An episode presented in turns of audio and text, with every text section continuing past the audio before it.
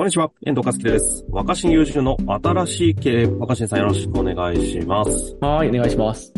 さあ、ということでね、今日も行きたいと思いますが、ちょっと今日はですね、最近たくさん、あの、お礼のコメント等をいただいているので、少しご紹介したいと思うんですが、うん183回覚えてますかね？好奇心をものにする生き方とは？という質問をしてくださった方から、えコメントいただきました。えーこのようなゆゆっとり大爆発のご質問にお答えくださり、誠にありがとうございます。番組に質問を送ったことも取り上げられたことも初めてだったので、大変驚き、数回この回を聞き返しておりました。若新先生が社会的なモデルに沿ら沿らない生き方をするためには、振り切らないといけないと思ってるんではないかとおっしゃったとき、その通りすぎると、すごく腑に落ちました。学生時代は私自身かなりエゴイスティックに生きていたと思うのですが、ある時それが原因で人が離れていった時期がありました。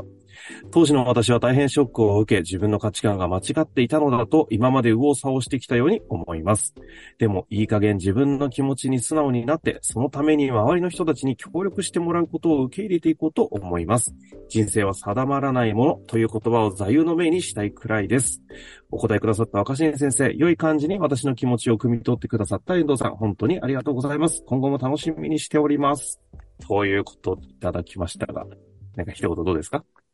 そうですね。いや、嬉しいですね。人生定まらないものだっていうことを自覚することがうん。自由に生きることであり、うんうん。自由に生きるにはなんか、ものすごい奇抜な、ぶっ飛んだ人生を歩まなきゃいけない重要なことではないよってことが、まあ、うまく伝わ、わまあ、僕はそう考えてるんで、うまく伝わったってことですよね。ですね。もろにね、座右の銘にしたいくらいですとね、おっしゃってくださっておりますので、いや、大変嬉しいですね。はい。そんな中でですね、ちょっとまたはいは似た感じのご質問が今度は、あそうですかえーはい。公務員24歳の方ですね、いただいております。早速はい、紹最近介させて、ください。最近若手公務員がね、役所を辞める問題がすごい話題になってますからね。そうですよね。もろにそういう感じのご質問にちょっとなってますよ。いきます。えーこんにちは。東方若新さんと同じ福井出身です。福井でもお見かけしております。とのことですね。うん。えー突然ですが、自分の幸せってどうやって見つければよいのでしょうか？今までは先生や周りの大人たちの幸せに従い、勉強を頑張って良いとされる高校、大学に入り公務員になりました。経歴的にはいわゆる優等生のような人生を送っている気がします。大人たちが言うように割と幸せに人生を送っています。しかし今後どう生きていくべきか迷っています。結婚、出産、育児が幸せなのか、キャリアを詰めていくのが幸せなのか、趣味を大成させるのが幸せなのか、こういう関係を広げるのが幸せなのか、自分の幸せってどうやって見つければ良いでしょうか？こういうね、もう10分で答えられるとは思えない壮大なご質問いただきましたが。そうですね。そんなね、僕、その幸福とは何かとかよくわかんないですからね。最近まあ幸福学みたいなのも流行ってますけど。はいはいはい。うん。この類の質問が最近ね、多いですよね。どう生きるのかとかね。いやいや。まあでも、まあ、ちょ、僕がそれなりに少しね、取り組んできた、キャリア論的な世界観でお話をするんであればって感じなんだけど。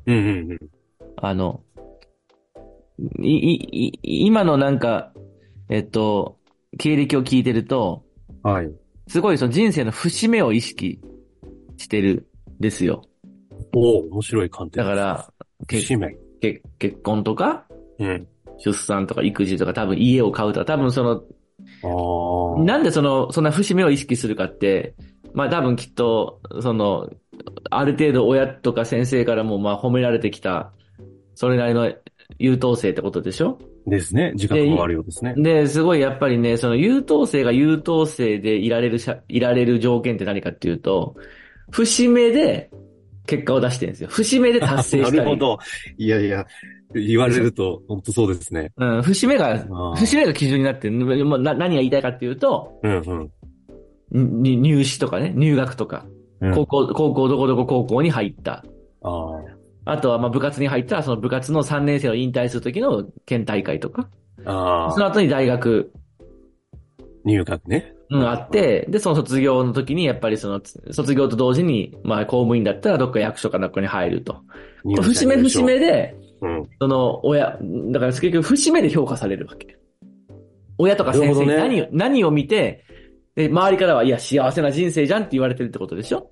もでも周りの人はさ、この相談者さんが本当に幸せかどうか実際は知らないわけじゃん。生活を見てないわけだから。うん。生活を見てないのになんで幸せだって言い切れるかと、節目で評価してるからと思うのよ。プロセスとか中身じゃなくて、節目を見てるってことね。確かにこどこそうかもね。こう入ったんだよね。あどこどこ大学受かったらしいじゃんと。どこどこ役所に入ったらしいじゃんって言って。ってなると、そうやって節目で評価されてくると、自分が幸せを更新する、あるいは幸せであるってことを確認したり、それを絶対的なものにするには、あ。うん。さらなるなんかこう、節目が必要だと考えがち。だから次はどんな人と結婚するか、どんなところに家を建てるか、何人子供を産んで子供をどうするかみたいな、その、で、節目でさらにこう、周りの期待に応える、周りの期待を超えるみたいな。ところが、今、多分本人の中でふとあることに気づいて、いや、うん果たしてその、周りから幸せって言われてるけど、その幸せって言われてきた人生の節目節目、果たして自分は本当に幸せと思ってやってきたんだろうかって疑問が湧いてるんだと思うんですよ。なるほどね。うんうん。で、一方で幸せって話に戻ると。まあ最近、その、すっかり、まあ、あの、しなんて、市民権を得たウェルビーイングって言葉があるじゃないですか。はいはいはい。うん、ウェルビーイングねウェルビーイング。まあ、日本語に、日本語に直訳するって変な話だけどさ、うん。まあいい、いい状態。いい感じみたいな。いい感じ、いい感じね。そうですね。まあまあ、ウェルはいい、いい状態なわけだから、うんウェルいい。で、ビーイングっていうのは何かっていうと、その、ビーイングって言葉自体がそうだけど、ずっとその存在し続けているというか、うんうんあの、まあ、これ、あんまりその、知られてないんだけどお、まあなんか、魂の状態みたいなスピリチュアルな言葉でもあったりするわけ。ビーイングって。ビーイングって？うん。へえ、あ、そうなんですいね。や、まあまあ、その意味の中の一つにはね。ほうほうほうほう。まあだからその、ウェルビーイングで大事なことは、節目節目で何を達成したかじゃなくて、普段どんな風なありようで居続けるのかってことが幸福だよって言って、言ってんだと思うね。ああ、いいありようで、普段いられるかどうか。うん。あとにかく、あの、継続的な状態。あ、はいはいはい。うん。だからずっとこう持続している状態のことを言ってるわけで、なるほどね。確かに。うんだから、どこ、何々に合格したとか達成したじゃないんだよね。常にこの、この毎日こういう風にいられる。まあ、ありようみたいな。ああり方が B なわけだから。はい B がずっとビーイング、まあ、続いている状態。ってことは、まずですね、ある幸福であるという状態が続かないといけないわけですよね。節目って続かないじゃんね。節目節目って続かないじゃん。節である以上ね、続くものじゃないですよね。でもみんなは普段の日常に意識がいってなくて、どっちかっていうと、社会的にすごいねとかって言われる、評価されやすい節目のためにプロセスを犠牲にしてることが多いわけよ。虫のためにプロセスを犠牲にしているのが我々であると。全然、すごい簡単に言ったつもりだったんだけど、あだから、節目でいい、節目でいい結果を残すために、節目までの間の過程を犠牲にするってこと。過程ってプロセスを。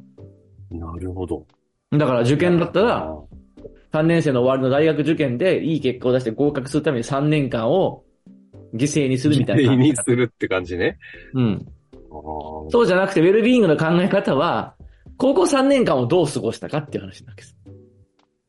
あ、だからもう全く視点が違うわけですね。節を、節を目的としてやるのか、プロセスそのものをどうあるのそうそう。だから別にさ、大学とか行ってなかったり、そのまま高校出て地元で就職して、うん。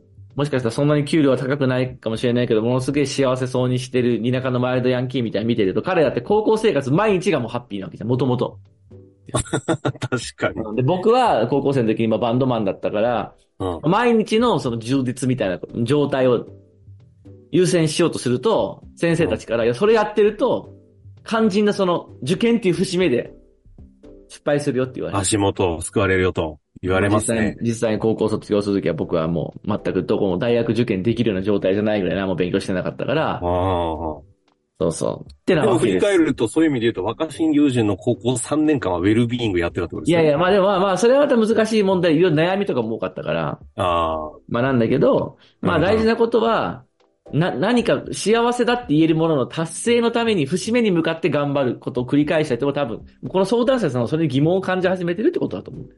いや、でも節目でちゃんと結果を出してきたからこその違和感が生まれてるんのかもしれない、まあ世の中には、その一生その節目を基準に頑張れる人もいると思うんだよね。はいはいはい。うん。節目でどういう結果を残すか、何を達成するか基準で頑張れ、頑張れちゃう人、ずっと頑張れちゃう人っていると思うんだよ。はいはい、います。もうそれは、否定しないんだけど、うんうん、うん。相談者さんは多分、次何を目指して、どんな、その、ところを意識してって。だからそれは多分もう無理なので、その考え方ではきっとこの相談者さんは難しいので、なるほどね。B な、これが俺のいい状態だっていう、B、B を見つけないと、B、あり方を見つけないといけない。あそうすると、ここで必要になってくるのは、次、どこに目ざ向かって頑張ろうか、じゃなくて、お今日一日どんな幸せな日にするかっていう視点に切り替えるしかないと思うねああ、でもだから自分への問いも変わってきますね、そうなるとね。今日一日を、幸せな日をどう続けていくかだから。だから、今に意識を集中させないといけない。未来じゃなくて。だから、まあやっぱ未来のためにっていうのは今を犠牲にする考え方になりがちで、うんうんうん。僕はあんま好きじゃなくて。だから何年後のこういう自分のために今頑張ってるとか、でも何年後の未来って保証してくれないし、うん。何年後にそれを達成しても、達成したっていう喜びは持続しないので、あ、次どうすればよかったんだっけってなってしまう。まあでも確かに結婚を一つの節目としてやったら、じゃあ3年後ぐらいにと思ったら、そこから逆算して、どう、どう出会って、なんかそのためになんかちょっと準備して、みたいな話になまあってね、それでますもんね。結結婚式みたいなとこがすごいイベントになって、うんうんうん。そこから、でも本当はそこから日常が始まるわけじゃんか。確かに。だからやっぱり普段自分が何を大事に、例えば、だから、まあ、毎日のルーティンの中でこれが楽しいとかでもいいし、うんうん。あとはやっぱりその後輩とか先輩とかとどう接するかとか、仕事ぶりにおいても毎日こういうふうに自分の中でこういうふうに仕事ができたなとか、仕事で大事だなと思ってることを体現した。あるいはこうはしたくないってことをちゃんと避けれたとか、うん。そういうことが幸福、僕は幸福だと思う、ウェルビーイングだと思ってて、なるほどね。まあだからなんか、まあまあ、この方は多分ウェルビーイングを求めてるんだと思うので、ってことは、今日、明日ウェルなことって何かを考えるべき？で、小さいことからでもいいと思う思うよ。小さいことからでもね。だから僕も、ね。そうそう、まだ若かった頃は俺は午前中は休みにして、前の日遅くなっても、朝を、う、辛いってならなくてもいい日を送ろうみたいなことをすごい大事に してたから、あの時はあの、午前がえフリーで自由であるってことが僕にとってのウェルだったし。ウェルだったんですね。うん別にそれいつかど。何かのためにやってんじゃなくて、毎日がそれ。だからだんだん仕事忙しくなってきて、それなくなってきたけど、そうすると次はだから、なんていうのかな。まあ、一つ一つの会議でも、こういうことを心がけておこうとか、毎回呼ばれる番組とかでも、こう、こう、こういう振る舞い、こういう心がけ。だったらやっぱこう髪型はある程度こう、自分の中で納得に決めておきたいとか、なんとかとか、体重。ああとはさ、日々が連続なんだから、いつかのために痩せるとかじゃなくて、やっぱ毎日が連続だから、常に最低限体型はいつも、こんな体、俺の体じゃねえ、こんなはずじゃなかったって思って、犠牲にするのはもったいないから、まあ、毎日、一応、それなりにベストな自分で、なんか、メディアに出たりとか仕事できたりっていう風にしようとかって、こう、今、今に集中していく。そっかそっか。そういう意識の結果が今なんですね。それでそれを積み今積み上がっ重ねていくと、てきたんですねいつの。間にか、時間が経ってて、出会うべく人と出会って新しいチームができたり、で、振り返ると、独特のまあまあ自分なりのキャリアになってまあ、その、その、それを続けているから、そういう新しい仕事も来るし、実力もついてくるみたいな。まあ、そういうふうに、あの、節目ではなくて、日々のプロセス、今に意識を向けるっていうことが、この方の求めてる幸せに向かうために必要なんじゃないかっていうことで、こういうことですね。うん、節目ベースの、あの、人生設計を一回根本的に手放すっていう。手放しては大変かもしれないけど、頑張ってみてください。いやいや、楽しみですね。また何かありましたら、ぜひ質問いただきたいと思いますが、まずね、ウェルの発見をね、日常の中からしていただいて、また何かありましたら質問お待ちしております。はいということで、今日は終わりましょう。若新さん、ありがとうございましたありが。とうございます。本日の番組はいかがでしたか？番組では若新雄純への質問を受け付けております。